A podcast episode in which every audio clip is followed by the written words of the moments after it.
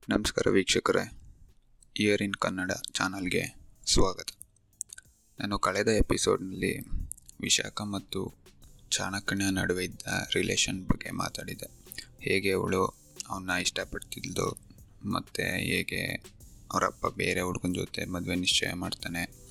ಅದಾದಮೇಲೆ ಆ ನಿರ್ಧಾರನ ಚಾಣಕ್ಯ ಹೇಗೆ ಅಕ್ಸೆಪ್ಟ್ ಮಾಡ್ತಾನೆ ಅಂತೆಲ್ಲ ಹೇಳಿದೆ. ಅದಾದಮೇಲೆ ಮಾರನೇ ದಿನ ರಾಜದೂತ ಬಂದು ಅರಮನೆಗೆ ಬರಬೇಕಂತೆ ಅಂತ ಹೇಳ್ತಾನೆ. ಬನ್ನಿ. ಅದಾದಮೇಲೆ ಅರಮನೆಯಲ್ಲಿ ರಾಜ ವಿಷ್ಣುಗುಪ್ತನ ಹೇಗೆ ವಿಚಾರಣೆ ಮಾಡ್ದ ಅಂತ ನೋಡೋಣ. ನೀವಿನ್ನೂ ನಮ್ಮ ಚಾನಲ್ಗೆ ಸಬ್ಸ್ಕ್ರೈಬ್ ಆಗಿಲ್ಲ ಅಂದರೆ ದಯವಿಟ್ಟು ಸಬ್ಸ್ಕ್ರೈಬ್ ಆಗಿ ಮತ್ತು ನಿಮ್ಮ ಸ್ನೇಹಿತರಿಗೆ ಶೇರ್ ಮಾಡೋದನ್ನು ಮರಿಬೇಡಿ. ಚಾಣಕ್ಯ ಅಧ್ಯಾಯ ಒಂದು, ಭಾಗ ಆರು. ವೇದಗುಪ್ತನ ಹೇಳಿಕೆಯ ಆಧಾರದ ಮೇಲೆ ಅರಮನೆಯಲ್ಲಿ ಒಂದು ರೀತಿಯಲ್ಲಿ ತನ್ನ ವಿಚಾರಣೆಯೇ ನಡೆಯಬಹುದು. ಹಾಗೆ ನಡೆದರೆ ತಾನು ಅಲ್ಲಿ ಹೇಗೆ ಮಾತನಾಡಬೇಕೆಂದೇ ವಿಷ್ಣುಗುಪ್ತ ದಾರಿಯುದ್ದಕ್ಕೂ ಯೋಚಿಸುತ್ತಿದ್ದ. ತಾನು ಅಲ್ಲಿ ಕಠಿಣವಾಗಿ ವರ್ತಿಸಬೇಕಾಗಬಹುದೆಂದು ಅರಿವು ಅವನಲ್ಲಿತ್ತು.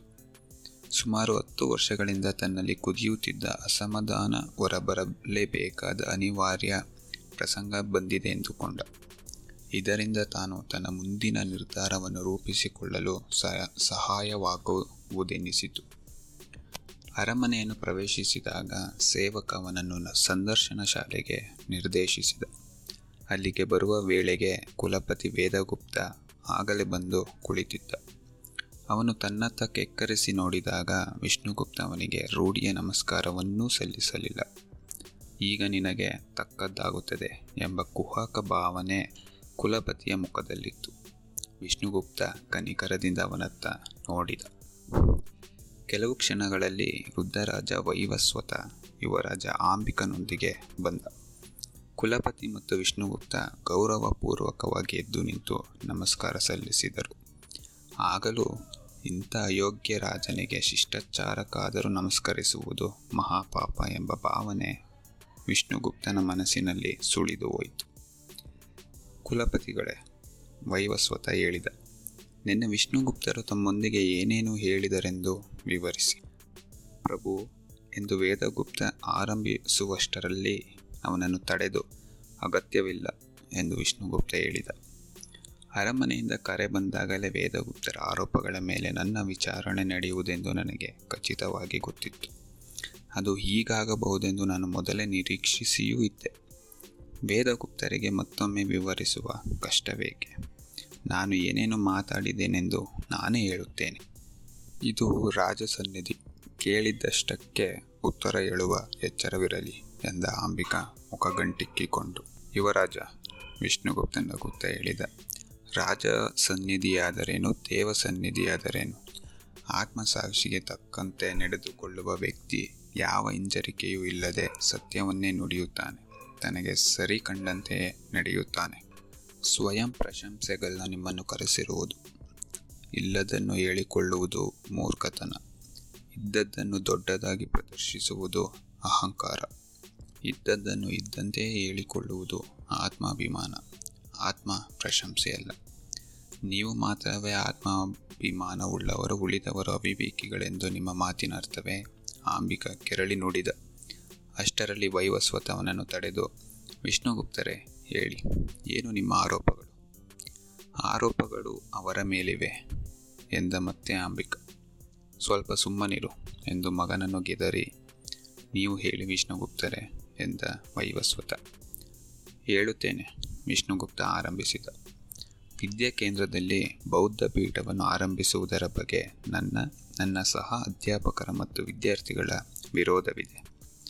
ಸನಾತನ ಧರ್ಮ ಮತ್ತು ಸಾಮಾಜಿಕ ಉಪಯುಕ್ತೆಯ ಜ್ಞಾನದ ಶಾಖೆಗಳನ್ನು ಕಲಿಸುವುದು ವಿದ್ಯಾ ಕೇಂದ್ರದ ಮೂಲ ಉದ್ದೇಶ. ಅದನ್ನು ಮೀರುವುದು ನಿಯಮ ಉಲ್ಲಂಘನೆಯಾಗುವುದೆಂದು ಹೇಳಿದೆ. ಮಾತಿಗೆ ಮಾತು ಬೆಳೆದು ಹಿಂದೆ ನನ್ನ ತಂದೆ ಆಚಾರ್ಯ ಚಣಕರಿಗೆ ಕುಲಪತಿಯ ಸ್ಥಾನದ ವಿಷಯದಲ್ಲಿ ಅನ್ಯಾಯವಾಗಿ ಅವರು ತಕ್ಷಶಿಲೆಯನ್ನೇ ಬಿಟ್ಟು ಹೋದ ಪ್ರಸಂಗವನ್ನು ಹೇಳಿದೆ. ಅದಕ್ಕೆ ತಮ್ಮ ಹಸ್ತಕ್ಷೇಪವೇ ಕಾರಣವೆಂದೂ ಹೇಳಿದೆ.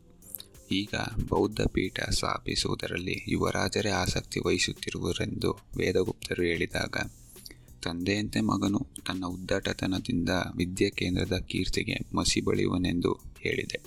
ಜೊತೆಗೆ ಆ ಯಶಸ್ವಿಯಾದ ಅಧ್ಯಾಪಕ, ವೇದಗುಪ್ತ ಕುಲಪತಿಯಾದದ್ದು ಅರ್ಹತೆಯಿಂದಲ್ಲ, ಅರಮನೆಯೊಂದಿಗಿನ ಸ್ನೇಹ ಸಂಬಂಧದಿಂದ ಎಂದು ಹೇಳಿದೆ.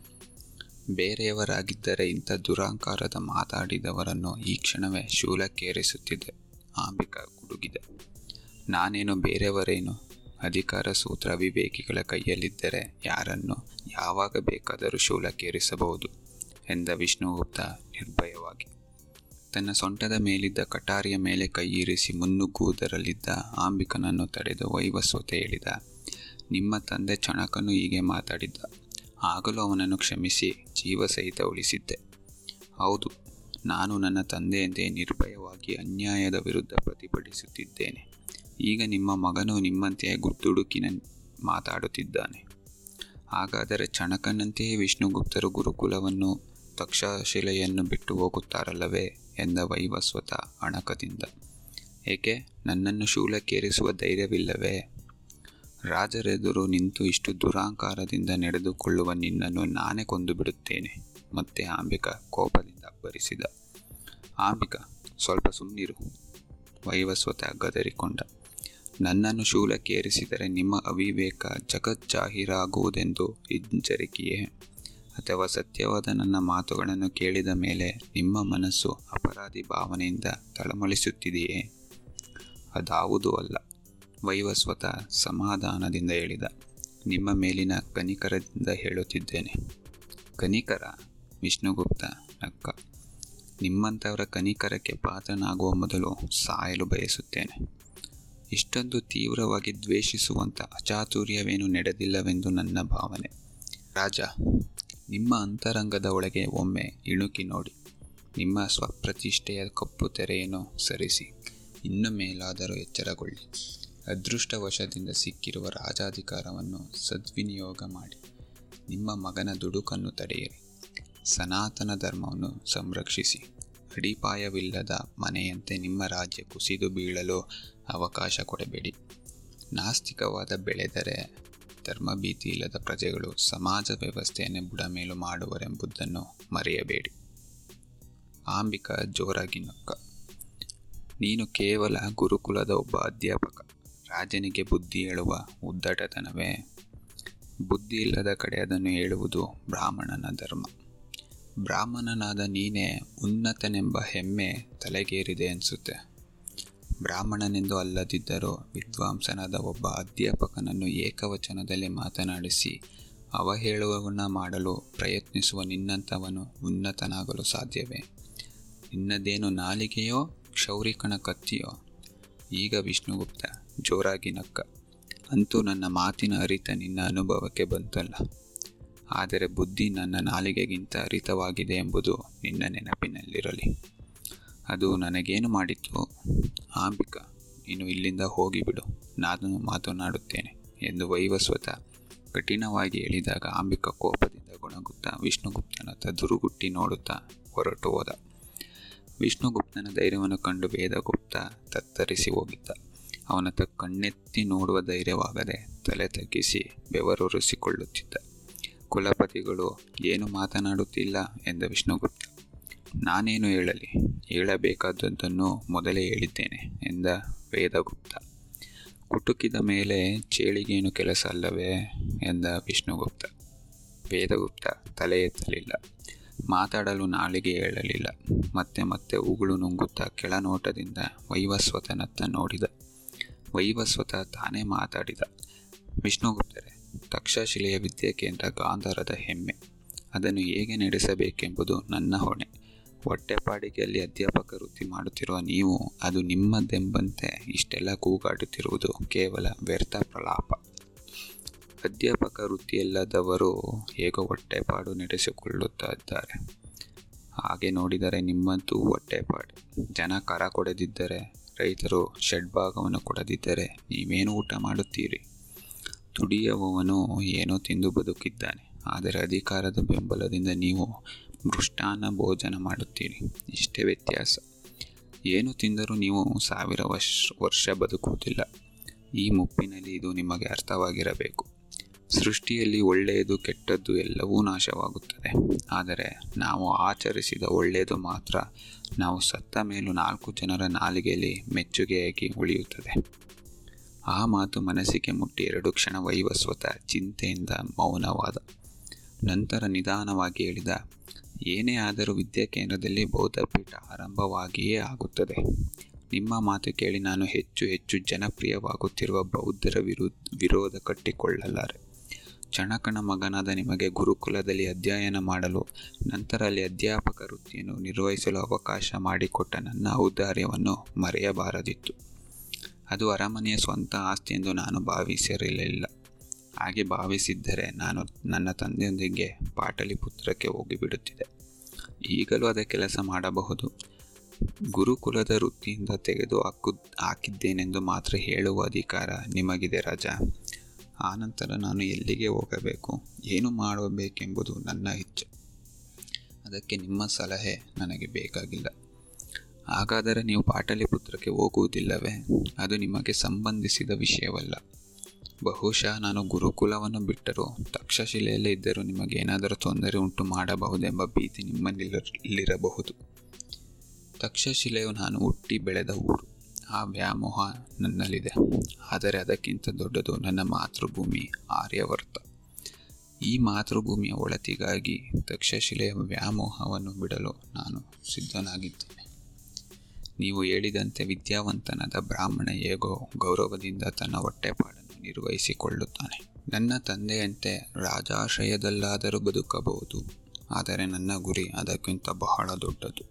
ಅದಕ್ಕೆ ಮೊದಲು ಅಗಾಲಿಕೆಯಿಂದ ಶೋಕತಪ್ತನಾಗಿರುವ ಧರ್ಮದತ್ತನನ್ನು ಸಮಾಧಾನಪಡಿಸಬೇಕಾಗಿದೆ. ಧರ್ಮದತ್ತನೆಂದರೆ ನಿಮ್ಮ ತಂದೆಯ ಮಿತ್ರರಲ್ಲವೇ? ಹೌದು, ನನಗೆ ಪಿತೃ ಸಮಾನ, ಅವನ ಮಗ ಯೋಗದತ್ತ ಗುರುಕುಲದ ವಿದ್ಯಾರ್ಥಿಯಾಗಿದ್ದ. ಆಗಿದ್ದ ಎಂದರೆ ಅವನಿಗೇನಾಯಿತು? ಅವನು ಬದುಕಿತ್ತು ಸತ್ತು ಹೋದ. ಅಂದರೆ ನನಗೆ ಅರ್ಥವಾಗಲಿಲ್ಲ. ನೀವು ಹೊಗಳುತ್ತಿರುವ ಹೆಚ್ಚು ಜನಪ್ರಿಯವಾಗುತ್ತಿರುವುದೆಂದು ಹೇಳುತ್ತಿರುವ ಆ ಬೌದ್ಧ ಧರ್ಮ ಅವನನ್ನು ಕಿತ್ತುಕೊಂಡಿತ್ತು. ಅಂದರೆ ತಂದೆ ತಾಯಿಗೆ ಹೇಳಿದೆ, ಕೇಳದೆ ಹೋಗಿ ಬೌದ್ಧ ಮುನಿಯಾದ ತಂದೆಯ ದುಃಖ ಹಾಸಿಗೆ ಹಿಡಿದಿರುವ ತಾಯಿಯ ಸಂಕಟ ಹೇಗಿರಬಹುದೆಂದು ನೀವು ಊಹೆ ಮಾಡಬಲ್ಲಿರ ರಾಜ? ಒಂದು ರೀತಿಯ ಅವ ಅವರ ದುಃಖದ ಹೊಣೆ ನಿಮ್ಮದು ಆಗುವುದಿಲ್ಲವೇ? ಆ ಹುಡುಗ ತನ್ನ ಸ್ವ ಇಚ್ಛೆಯಿಂದ ಹೋಗಿ ಸನ್ಯಾಸಿಯಾದರೆ ಅದಕ್ಕೆ ನಾನು ಹೊಣೆಯೇ? ಬೌದ್ಧರು ಬಹಳ ವ್ಯವಸ್ಥಿತವಾಗಿ ಕ್ರಮಬದ್ಧವಲ್ಲದ ತಂತ್ರಗಳಿಂದ ತಮ್ಮ ಧರ್ಮ ಪ್ರಚಾರ ಮಾಡುತ್ತಿರುವ ಅನೇಕ ಉದಾಹರಣೆಗಳು ಸಿಗುತ್ತವೆ ರಾಜ. ಅವರು ತಮ್ಮ ಧರ್ಮದ ಬಗ್ಗೆ ಏನು ಬೇಕಾದರೂ ಮಾಡಿಕೊಳ್ಳಲಿ. ನಮಗೇನು ಎಂದು ನಾವು ಕೇಳಬಹುದು ಅಥವಾ ನೀವು ಕೇಳಬಹುದು. ಆದರೆ ನಮ್ಮ ಧರ್ಮದ ಮೂಲ ಆಧಾರಗಳಾದ ವೇದ, ಉಪನಿಷತ್ತುಗಳನ್ನೇ ನಿರಾಕರಿಸುವಂತೆ ನಾಸ್ತಿಕವಾದವನ್ನು ಬಿತ್ತುತ್ತಿರುವ ಅವರನ್ನು ಪ್ರೋತ್ಸಾಹಿಸುವುದು ನನ್ನ ದೃಷ್ಟಿಯಲ್ಲಿ ಅಪರಾಧ. ನನ್ನೊಬ್ಬನ ಪ್ರೋತ್ಸಾಹದಿಂದ ಏನಾಗುತ್ತದೆ? ಬೌದ್ಧ ಧರ್ಮ ತನ್ನಷ್ಟಕ್ಕೆ ತಾನೇ ಎಲ್ಲ ಕಡೆ ಜನಪ್ರಿಯವಾಗುತ್ತದೆ. ನಂದರ ಮಗದಲ್ಲೂ ಅದು ಬೆಳೆಯುತ್ತಿದೆ. ಆ ವಿಷಯವನ್ನು ನಿಮ್ಮ ತಂದೆ ನಿಮಗೆ ಹೇಳಿಲ್ಲವೇ? ಇದು ಯಾರೂ ಹೇಳದೆ ತಿಳಿಯುವ ಸಂಗತಿ ಬಿಡಿ. ನಾನು ಎಷ್ಟು ಮಾತಾಡಿದರೂ ನನ್ನ ಕಳಕಳಿಯ ಹಿಂದಿರುವ ವಸ್ತುಸ್ಥಿತಿ ನಿಮಗೆ ಅರ್ಥವಾಗುವುದಿಲ್ಲ. ಅಂದಾಗೆ ಎದುರಿಗೆ ಕಠಿಣವಾಗಿ ಆಕ್ಷೇಪಿಸಿದರೂ ನಿಮ್ಮ ಮಗನಂತೆ ದುಡುಕಿ ನನಗೆ ಶಿಕ್ಷೆ ಕೊಡುವ ನಿರ್ಧಾರ ಮಾಡದೆ ನಯವಾಗಿ ಗುರುಕುಲವನ್ನು ತಕ್ಷಶಿಲೆಯನ್ನು ಬಿಟ್ಟು ಹೋಗಂತೆ ಹೇಳುತ್ತಿರುವುದಕ್ಕೆ ನಾನು ಕೃತಜ್ಞನಾಗಿದ್ದೇನೆ. ಬ್ರಾಹ್ಮಣರ ಬಗ್ಗೆ ನನ್ನಲ್ಲಿರುವ ನಿಜವಾದ ಗೌರವ ಭಾವನೆಯಿಂದ ಹೀಗೆ ಮಾಡಿದ್ದೇನೆಂದರೆ ನೀವು ನಂಬುವುದಿಲ್ಲ. ನನಗೆ ಗೊತ್ತು. ನನ್ನೆದುರು ಹೀಗೆ ಮಾತಾಡಬೇಕಾದರೆ ನಿಮ್ಮ ಜನಪ್ರಿಯತೆ ಎಷ್ಟಿರಬಹುದೆಂದು ನಾನು ಊಹೆ ಊಹೆ ಮಾಡಬಲ್ಲೆ. ವೃಥಾ ತೊಂದರೆ ಏಕೆಂದು ನಿಮ್ಮ ತಂದೆಯಂತೆ ನಿಮ್ಮ ಜೀವವನ್ನು ಉಳಿಸಿದ್ದೇನೆಂದೇ ಭಾವಿಸಿಕೊಳ್ಳಿ. ಯಥಾರ್ಥವನ್ನು ಒಪ್ಪಿಕೊಂಡದ್ದು ಬಹಳ ಸಂತೋಷ. ಬಹುಶಃ ಬೇಗನೆ ತಕ್ಷಶಿಲೆಯನ್ನು ಬಿಡುತ್ತೇನೆ. ನಿಮ್ಮ ಔದಾರ್ಯಕ್ಕೆ ನಾನು ಎಷ್ಟಾದರೂ ಮಾಡದಿದ್ದರೆ ಹೇಗೆ? ಎಂದು ವಿಷ್ಣುಗುಪ್ತ ವ್ಯಂಗ್ಯವಾಗಿಯೇ ಹೇಳಿ ಎದ್ದು ನಿಂತು ನಮಸ್ಕರಿಸಿ ಬಿರಬಿರನೆ ಹೊರಟು ಹೋದ. ವೇದಗುಪ್ತ ಬಿರುಗಾಳಿ, ಗುಡುಗು, ಮಿಂಚು ನಿಂತಂತೆ ನಿರಾಳವಾದ ಉಸಿರು ಬಿಟ್ಟು ವೈವಸ್ವತ ಹೊನತ ಒಂದು ತಿರಸ್ಕಾರದ ನೋಟ ಬೀರಿ ಸೇವಕರ ಸಹಾಯದಿಂದ ಎದ್ದು ಹೋದ. ಸ್ವಲ್ಪ ಹೊತ್ತು ಮಂಕಾಗಿ ಕುಳಿತಿದ್ದ ವೇದಗುಪ್ತ ನಂತರ ಎದ್ದು ಹೊರಟಾಗ ಆ ವಿಷ್ಣುಗುಪ್ತನ ಪ್ರಚಂಡತೆಯಲ್ಲಿ ತಿಲ ಮಾತ್ರವೂ ತನ್ನಲ್ಲಿಲ್ಲವೆಂಬ ಕಟು ಸತ್ಯ ಮನವರಿಕೆಯಾಗಿತ್ತು. ಆದರೂ ಅವನ ಮೇಲೆ ದೂರು ತಂದು ತಾನೇ ತೇಜವದೆ ಮಾಡಿಸಿಕೊಂಡಂತಾಯಿತೆಂಬ ಭಾವನೆ ಕುದಿತು. ನಮಸ್ಕಾರ.